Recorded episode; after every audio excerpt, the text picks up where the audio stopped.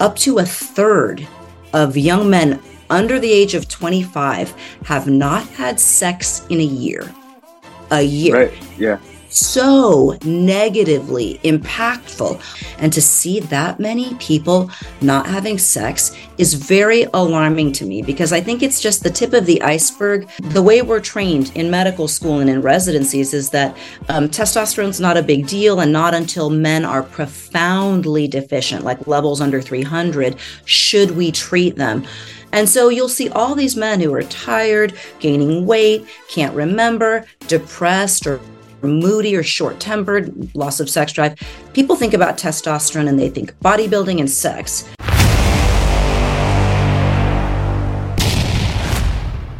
Yo, what up, guys? Welcome back to the show. Today we have on Dr. Wendy Askew. Doctor, thanks for taking the time to be on the show. Thanks so much for having me, Juan. It's a it's a pleasure. I like I said, I love your feed and um, I'm happy to join and thank you. Appreciate you having me on. Thanks, thanks. Yeah, Dalton was like, you know what, you you have to get her on. You're starting podcasting again, and I know my favorite news news channel in Texas, KSAT 12, had you on. None yeah. other than KSAT 12, so I had I knew I had to have you on. Well, I love Dalton, and we love KSAT, and uh, we've done a, a, lot of like segments trying to educate the San Antonio population about some of the health issues that they may be experiencing. So it's always fun to kind of get the word out. Right, right, of course. So why don't we get into it? Why don't you tell the people about what you do, your expertise, all of that? Thank you. Um, so, Dr. Wendy Askew, and my original training is I'm board certified in OBGYN, but about 13 years ago, I've been a physician for t- 25 years. Um, I began to be kind of disenchanted with conventional medicine and seeing so many patients who are on tons of prescriptions and really weren't doing well. They still felt bad. And so I um, became board certified in functional medicine and really kind of have gone down this rabbit hole of finding the root causes of problems looking at issues that might be benefited by supplements, by plant medicines, by hormones, by sometimes taking people off of prescriptions, and by wellness in general. So, you know, meditation, stress management, better diets. And then my niche areas right now are hormones and sexual wellness for both men and women. And then I'm one of Texas's uh, cannabis medicine prescribers. So I love what uh, cannabis medicine um, offers patients therapeutically. Texas is way behind the times compared to Vegas, um, Nevada, and other states. Yeah, yeah. yeah it's, it's a slow crawl, but we're making progress. No, love it, love it. And you mentioned, you know, you were sort of, you know, dissatisfied, disappointed with what you were seeing out there. You know, yeah. as far as um, people getting the proper treatment. Um, yeah. Why don't you talk a little bit more about that? What are some of the biggest things you know you saw in your career? The the treatment that people are getting that are they they getting bad advice, bad prescriptions? Um, wh- you know, what first comes to mind re- regarding Absolutely. That? So I, I always uh, like kind of preface my comments with um, all of the things that I'm doing have a lot of science behind them. But I, will put my little tinfoil hat on and tell you that mm-hmm. medicine is about the money, like anything else is. And whether intentionally or not, doctors have kind of uh, become just like robotic thinkers someone says a symptom and I start writing a prescription or telling them they need a surgery, rather than like listening to them, taking a more thorough history, doing an exam, and trying to figure out like what's going on in your life that maybe caused you to start feeling anxious or have no sex drive or not be able to sleep at night, rather than just reaching for some Ambien or some Lexapro or something else. And, you know, come to find out for a lot of people, sometimes talking through it, most of what I do is hormones. So I'm always open to checking people's hormone levels and then talking to them about what hormones can do and what I don't think they can do. And then experimenting. I don't like to use that word, it's just trial and mm-hmm. error um, with maybe a hormone treatment instead of a prescription. And if we make good progress, then, you know, we're on the right track and we can kind of continue it. So um, I just saw too many of my colleagues, and I still do feel like a million prescriptions for everybody is a great um, end game if you're a pharmaceutical company. But if you're a patient who really wants to feel better and be healthier, that's really not the best way to achieve real wellness. So I just try to be more open minded, take other things into consideration, and not just immediately start writing prescriptions for every symptom. There you go, folks. We have it from the doctor herself.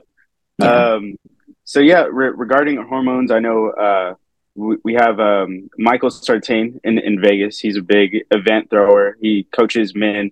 And one of the things that he talks about is uh, TRT. And what mm-hmm. one of the things that he said is um, it's almost, you know, criminal what some of these men are going through when they're, you know, going to a doctor and he's telling them that they, he's checking their T levels and telling them that they don't need TRT. I don't yep. know if uh, you dealt with seen anything like that. I know you help women with HRT.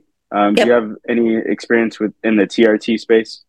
Absolutely. So I absolutely believe in testosterone replacement therapy, and I actually treat a lot of men. So when I began doing more hormones, okay. I I treat them. And what your um, friend or colleague in, in in Nevada sees is the same in Texas. The way we're trained in medical school and in residencies is that um, testosterone's not a big deal and not until men are profoundly deficient like levels under 300 should we treat them. But what you'll learn in the mm-hmm. functional medicine space is that what's optimal is usually a range between 700 1200 sometimes more.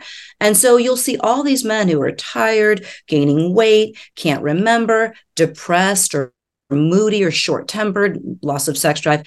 People think about testosterone and they think bodybuilding and sex, but some of its mm-hmm. strongest benefits are for mood and for memory.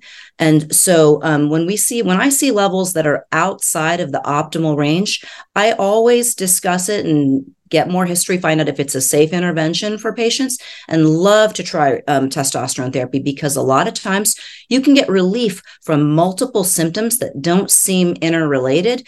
But if you understand how testosterone works in the different organ systems, it can help my memory, my mood, my sex drive, mm-hmm. my muscle tone, tons of things. Yeah, yeah. So you know, this guy, he's uh, about forty-five years old, and he mm-hmm. mentioned he was feeling like he was nineteen again. And yeah. uh, one of the things, you know, yeah, besides, you know, working out and sex, right? One of the things yeah. he did bring up was actual working on his business and Great. just being being sharper. Yeah, we don't know until we try it. So if the levels are low and we supplement patients and the levels get into the optimal ranges and they feel better, again, control the side effects if they have any. And it's really a way that not only helps people feel better, but it promotes healthful aging. So we know that it slows the onset and decline of cognitive dysfunction and dementias, including Alzheimer's. It's protective mm-hmm. of the heart, protective of the bones.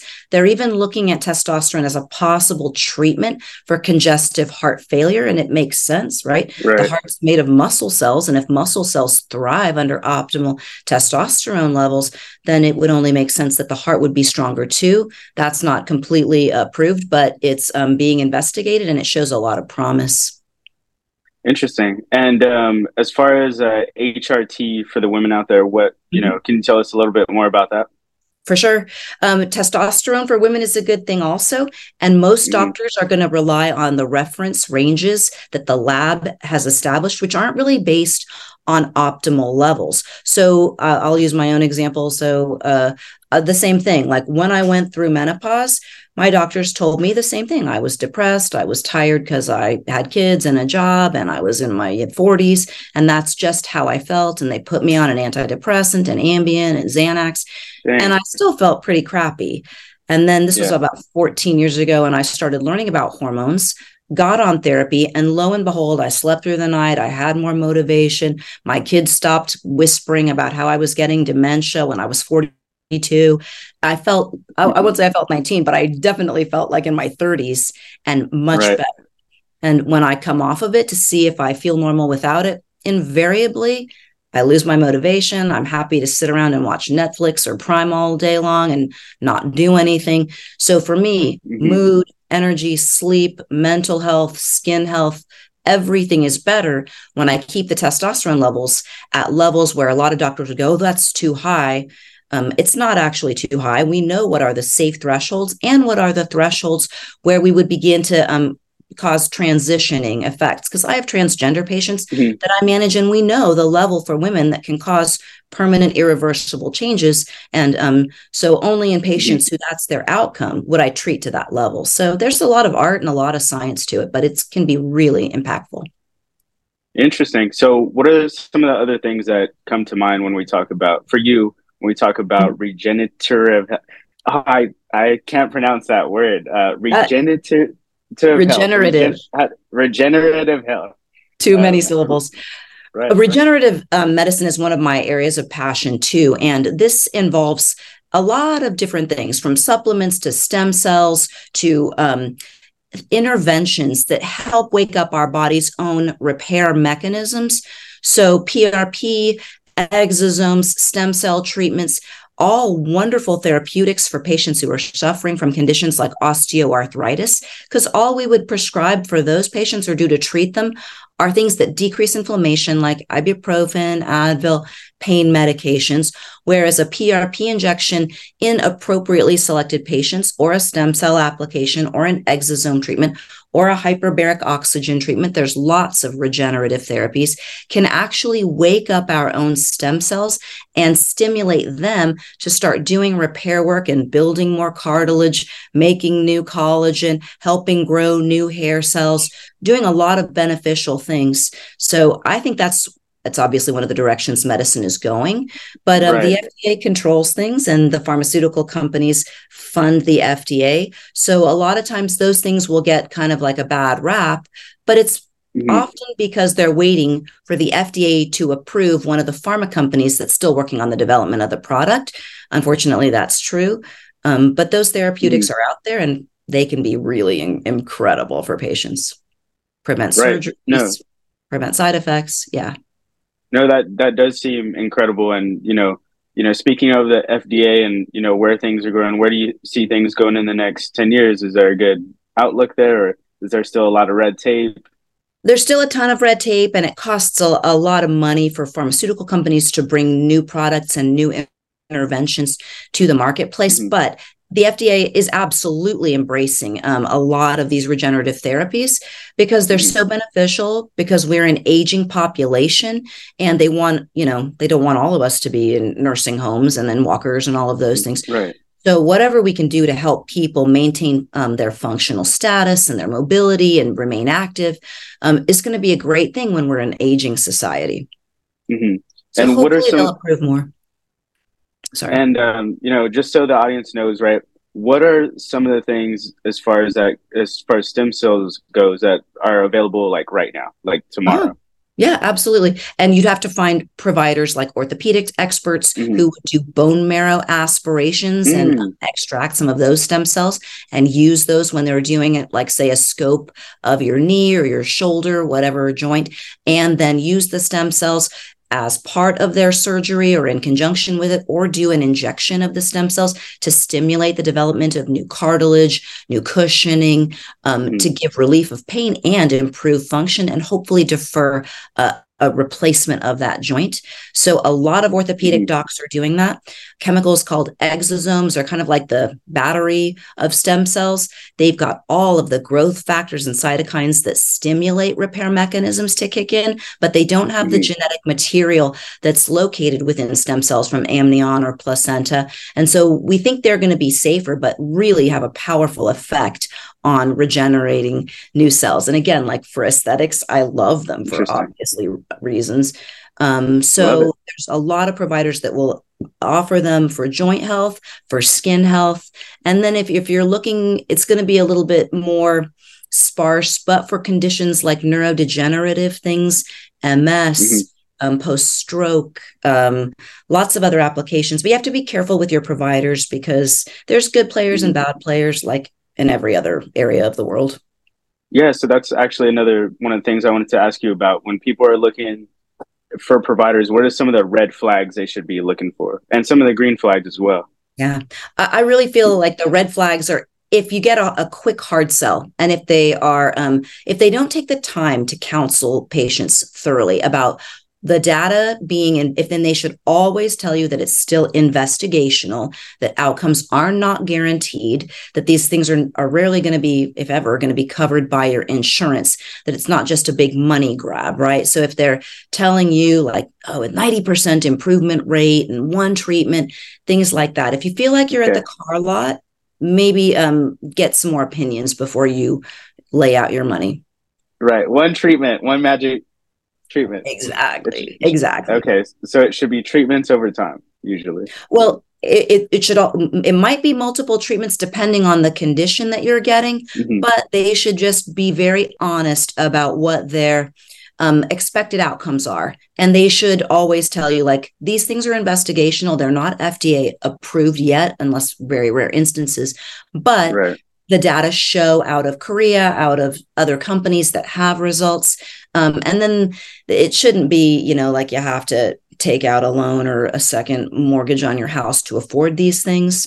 Um, and mm-hmm. do your own research and get your answers and then go in with your questions, specifically what the condition that you're looking to treat is. The provider should know what specific condition you're asking about and have some data about that specific condition.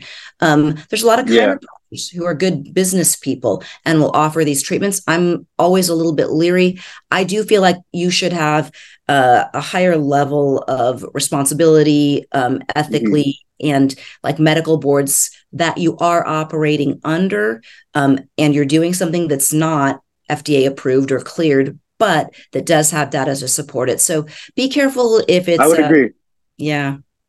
Yep. I, I would agree. And here's just, you know, something that I've heard is that you know the chiropractors in, in that practice not to put any chiropractors down but i've just heard uh, science doesn't support what they're doing. I don't know. I'll have to look into it. That's just something i heard very quick on some other type of podcast but no yeah. li- like you mentioned uh, everything you do is backed up with data and science. And so yep. that's one of the big you know i'm a big proponent of actually looking at the data looking at the science looking at the stats and then making a decision from there. So no um, great to have you on the show.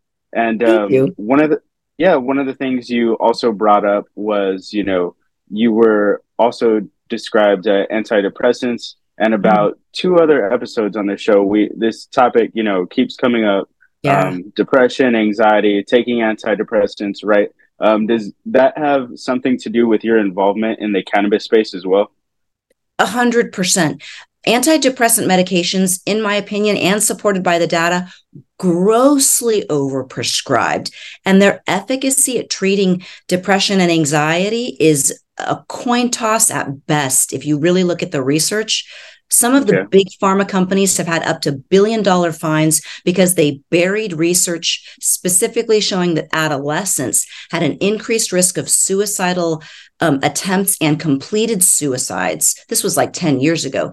But, right. you know, it's a speed bump. You hear about it and then people forget it. So you need to be really careful with those medications. They have a role. Some people benefit. I think they're much more about driving revenue revenue for the companies that make them. So, what mm-hmm. cannabis medicine and the psychedelics are offering for treatment resistant depression and anxiety, for OCD, right. for addictions is mind blowing. So, I am so excited about the psychedelic space and what's happening within that realm and the results that patients are getting from treatments with psilocybin and MDMA, plant medicine too. Like the real psychedelics actually cure a lot of people where the cannabis is wonderful it's safe it helps to um, improve a symptom but it's not like i can take edibles for a week and then everything's great. It's, it's something that i need on right. an ongoing basis. So i love cannabis medicine as an alternative and i really wanted more alternatives to be able to offer my patients and so that's what led me to try and learn more about cannabis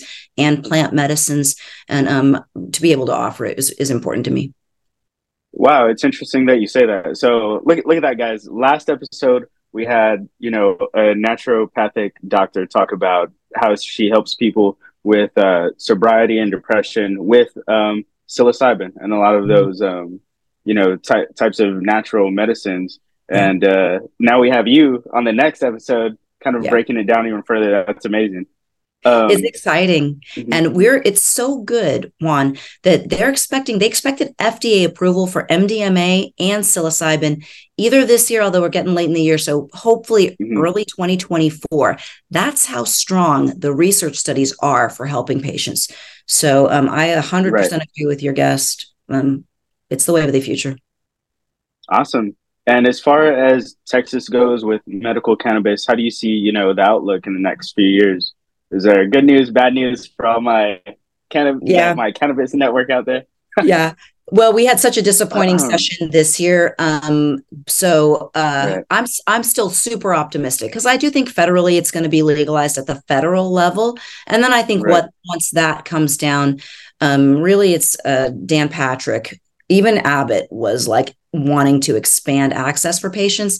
And um, the lieutenant governor, for I don't know what his uh, concerns are, but he just will not move forward with this. So I'm still optimistic mm-hmm. because it's so awesome. safe, it's so beneficial. So yeah, we want very much to grow our program here and um, help people have access to it. Is it going to help them? I don't know. Do they deserve a chance to try it safely and legally? Absolutely, they do. Mm-hmm.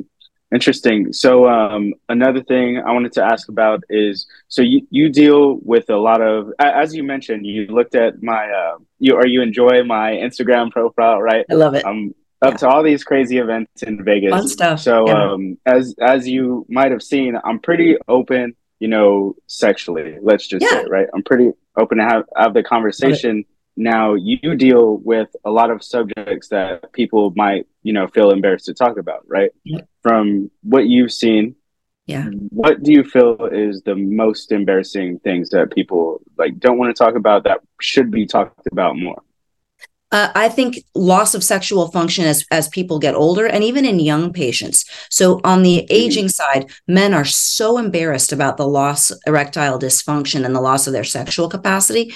It has so many negative effects on their psyche, depression, introversion, withdrawing from their relationships. So I want everybody to know. Some people gross out, but like I want 50, 60, 70 year olds having active sex lives with their partners, consensual relationships. Um, I want them to be able to maintain it because it has a ton of health benefits. Mm-hmm. That's really soft science. On the on the opposite end of the spectrum, one, I don't know if you've heard these data, but a, a lot of people and podcasters have been talking about. Chris Williamson and um, Tom Bilyeu did a great episode. Mm-hmm. Up to a third of young men under the age of 25 have not had sex in a year. A year. Right. Yeah. So negatively impactful on every aspect of their emotional health, connectivity with uh, relationships, and the loss of those things. So I think that's a horrible statistic. Um, I think that right. consenting adults of age um, should have relationships and that sex should be a healthy part of that relationship. And to see that many people not having sex is very alarming to me because I think it's just the tip of the iceberg of a mental health crisis that we have since yeah. the pandemic that um, we we have to help these people feel better about themselves, be more plugged in, stop uh, resorting to online sites to meet people and get back out in the world and develop these mm-hmm. relationships and be sexually active because it is very important for our mental health as well as your physical health. Um, I think it's it's very concerning. Right, and so you know, you mentioned pe- young people, you know, going through that or not being as sexually active. Right, what do you think is the main cause of that? Um, I think it's uh, dating sites online. And mm-hmm. unfortunately, mm-hmm. um, social media and the what what's put out there, there's a lot of studies how the women are going to be drawn to what is in effect like the top 20% of the appearance yeah. post, like your physical appearance. If you're flashing your Rolex on camera, this is not a Rolex, this is a bracelet. Right, um, right. And if you put up the signs and stigma of wealth and success, and affluence, women are going to be drawn to that top 20%, and the bottom 80% are going to feel rejected, isolated, and eventually probably right. just withdraw from the game uh, for the search. And then right.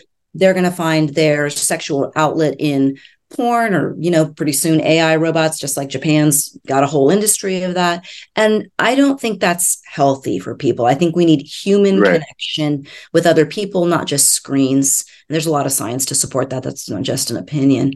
So i, I think it's um, partly social media partly the pandemic. So and a lot of people are still nervous and worried about their health and exposures and stuff like that but um, I think it's really important for people to work on building their immune systems, getting back out, re engaging in life, mm-hmm. and um, for people to not look so superficially at others. Find your real connection with your real soulmate. That's going to, of course, involve what they look like, um, but it's also going to involve who they are at their core. And um, so right. I don't well, you know, falling into that space. That yeah, that's an interesting topic too. Um, not only the Instagram part, like looking at other people that have it going on while you don't, but also you know dating sites. Like you mentioned, a lot of the women are just choosing. Yep. One moment. A lot of the women are just choosing the best men out there, and then men are choosing whoever. From what I've seen now, me personally, I don't like dating sites because yeah. it doesn't give me a chance to you know display my personality and yeah. I've, I, I just really enjoy you know talking to people in real life and i think a lot of be- people would be surprised that i'm actually an introvert but um yeah, I'm surprised. Right. Yeah. Right. Right. Yeah. A lot of people would be surprised. But like I mentioned before we got on camera, you know, you were talking about my Instagram, right? That's mm-hmm. really a personal brand. And like, you know, yeah. there's a, another side to me that likes accounting and like just really quiet, nerdy stuff, right? But as far as my social life, networking yeah. with both men and women, yes. right? There has to be a point where you have to talk to people. So, you know, you could you could be an introvert, but still yes. there's a social thing that you have to do. So that's definitely that's the the core right? Like the persona online doesn't necessarily reflect the actuality. And i agree with you because i think chemistry is critical. And i can't get chemistry from a mm-hmm. screen or a bio or yeah. even a couple of video clips. That's just something like electromagnetically that people put out mm-hmm. that i need to be in your presence and talk to you and and get a sense of. So i i agree. It doesn't work for me um, and I want people to get back out there and start interacting. Yeah, and it's also you know people talk about the metaverse and yeah. one day everyone will be in VR and screens. I don't think everyone will be in uh, VR and screens. I think a good portion of society will, but uh, it's not healthy. So you know, society is going to see the effects from that and then pull back. That's just my you know kind of prediction on how that's going to play out. But um, I agree do, with you 100%. And I hope you're right. Yeah, yeah, uh, I I think so. Just, it's just um, always, you know, we all know social media and dating sites. It's not reality. People are lying about what they look like, what they make, what they mm-hmm. wear, what they like to do, and that's unfortunate because you know everybody has their own special qualities that make them magnetic to the right people, and you're not going to find those right people if you're projecting something false out there. Right. Love it. And, um, you know, as far as your expertise and the things that you've seen, or, you know, when people are maybe looking you up online, or maybe they're watching this interview, right? Mm-hmm. What are, what are, yeah, what are, maybe they're watching this interview. Hopefully right they are. Yeah. Um, what are some of the common misconceptions that people have about what you do? Wow. Um, uh, it, it's hard to say um, I don't know if they have a lot of misperceptions. I, I mean, I try to help people, and I hope that um, I just try to be open minded and listen to people, and I um, try to explore other areas. And if I can offer them help, I will. And usually, if if I can't, then I'll I'll know where which direction to point them in. So right. Yeah, I don't know. Hopefully, there's not a lot of misperceptions. I'm a pretty open book. Like what you see is what you get. I swear too mm-hmm. much. I, you know, I can be an introvert also. Um, but yeah, what you see is mostly what you get. Right. Love it. And then, re- you know, regarding your expertise, you mentioned we, we talked about um, some of the future on on this podcast here, right? But what are you most most excited about? Absolutely obsessed with right now, going forward in the healthcare space. Yes. I, am most excited about the psychedelics. So I'm glad you brought it up because um, I think you brought it up. What mm-hmm. the outcomes are, and we have this epidemic, a mental health crisis with depression and anxiety, and people a lot of people don't realize that that's what they're experiencing or that there is more to offer them than just you know five antidepressants and um, and that don't really make you feel well and have a ton of side effects so that there really is hope but i'm also excited mm-hmm. about if people would learn to exercise and spend more time outdoors in the sun eat a little mm-hmm. bit healthier meditate those things seem silly, but they've got great science behind them. They're easy, they're actionable, they're free in most cases. And if you invest mm-hmm. a little bit of time, you can really have profound life improving impact on your mental health, depression, on your sleep quality, on your blood pressure, on chronic pain. So don't discount the seemingly simple, you know, old school things. Um, the new things are great, but the old school things like meditation and and um, grounding and other things that people would consider fringe have got really fascinating science, and um, they're right. accessible to everyone. Right, exactly. And I heard a lot of people saying that as well during the pandemic, right? Like, no, do get outside, exercise, like make sure your immune system is really ready to battle what may come your way. Whatever right? you bump into. Mm-hmm. Yeah, yeah, exactly.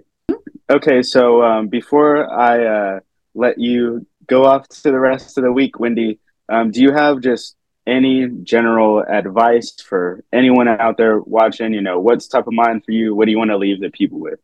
Yeah, I there's good doctors and bad doctors, and therapists in, in any industry, if you go see a provider with a symptom that you're experiencing and you don't have a good feeling about the answers that they give you or they don't offer you, information or sites to look at to get more information get another opinion. And i mean that for any of your physicians that you see. If you if you're seeing a therapist and you're not really connecting with them don't be afraid to fire them or to move on and find another person because it really takes a little while to find the person who speaks to you in the voice that you can hear and offers you the hope and help that you may need. So just because one doctor said something that you don't like, we're not all, you know, heartless automatons. Um, and, and if people don't like me, uh, by all means, get another opinion. I want people to find help that works for them. Right. Mm-hmm. Love it. Well, thank thanks for taking the time on to come on the show, Wendy. Um, where can the people find you? Thanks so much for having me. So my podcast is finally going to be getting off the ground. I know we talked about this a year. Let's go. It is. We talked it about is. this a year ago. Yeah. I know. I know. I was Follow in a state of overwhelm. So my website is still under construction, but drwendyaskew.com. My Instagram is Wendy Askew 2000. My old site got hacked. Um, and Facebook, I'm at Wendy Askew. Um, and then I'll be my channel on YouTube titled working title sex drugs and wellness unless they're going to censor everything. And then i'll be going to be sending out starting to um, with a newsletter for patients um, that's going to be hormone focused. So we're going to call it happy hormones and healthy. Nice nice. I think your titles will be just fine. I think people I will so. love it. I trust your advice on this so yeah we're going to keep it. Awesome. Thank you wendy. Thanks so much juan. Take care